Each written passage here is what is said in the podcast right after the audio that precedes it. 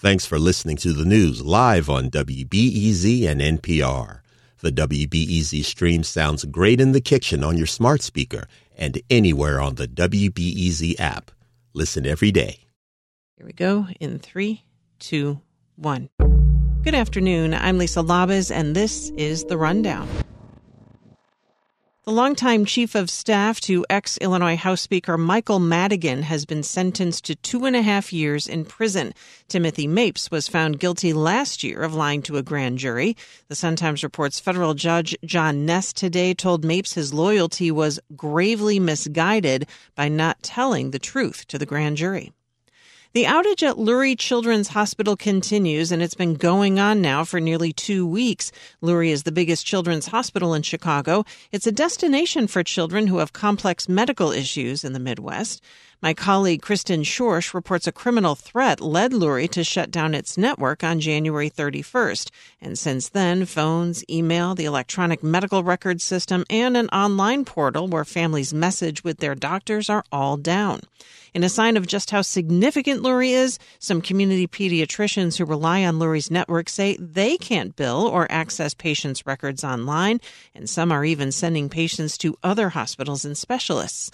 Fitch Ratings says Lurie expects to regain some systems soon, but that it could take weeks before the cybersecurity issue is fully resolved. Chicago's police superintendent admits he mistakenly touted the wrong murder clearance rate. Larry Snelling claimed the department had solved 20 of 26 murders for last month. The Sun Times reports the department had actually solved three for that period.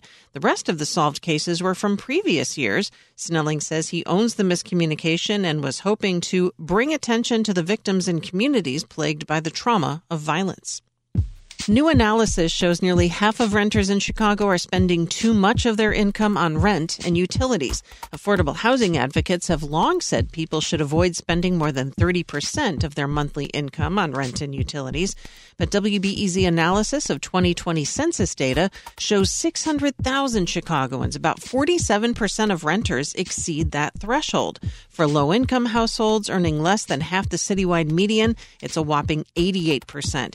Now, spending more on rent means people don't have enough to cover food and childcare, transportation, and other necessities. It also can put households at risk of incurring debt to make ends meet and even eviction.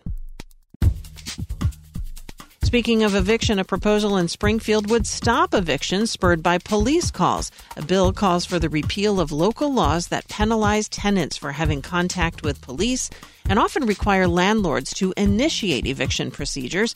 The Sun Times reports the measure comes months after a mom from southwest suburban Richton Park filed a federal lawsuit against that village. She alleges she was forced out of the home she rented because of the village's crime free ordinance.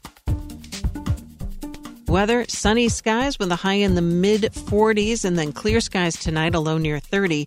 And much of the same tomorrow, Tuesday, partly sunny with a high near 40. You can find the latest news whenever you want at WBEZ.org or on your radio at 91.5 FM. I'm Lisa Labuz. Thanks for listening.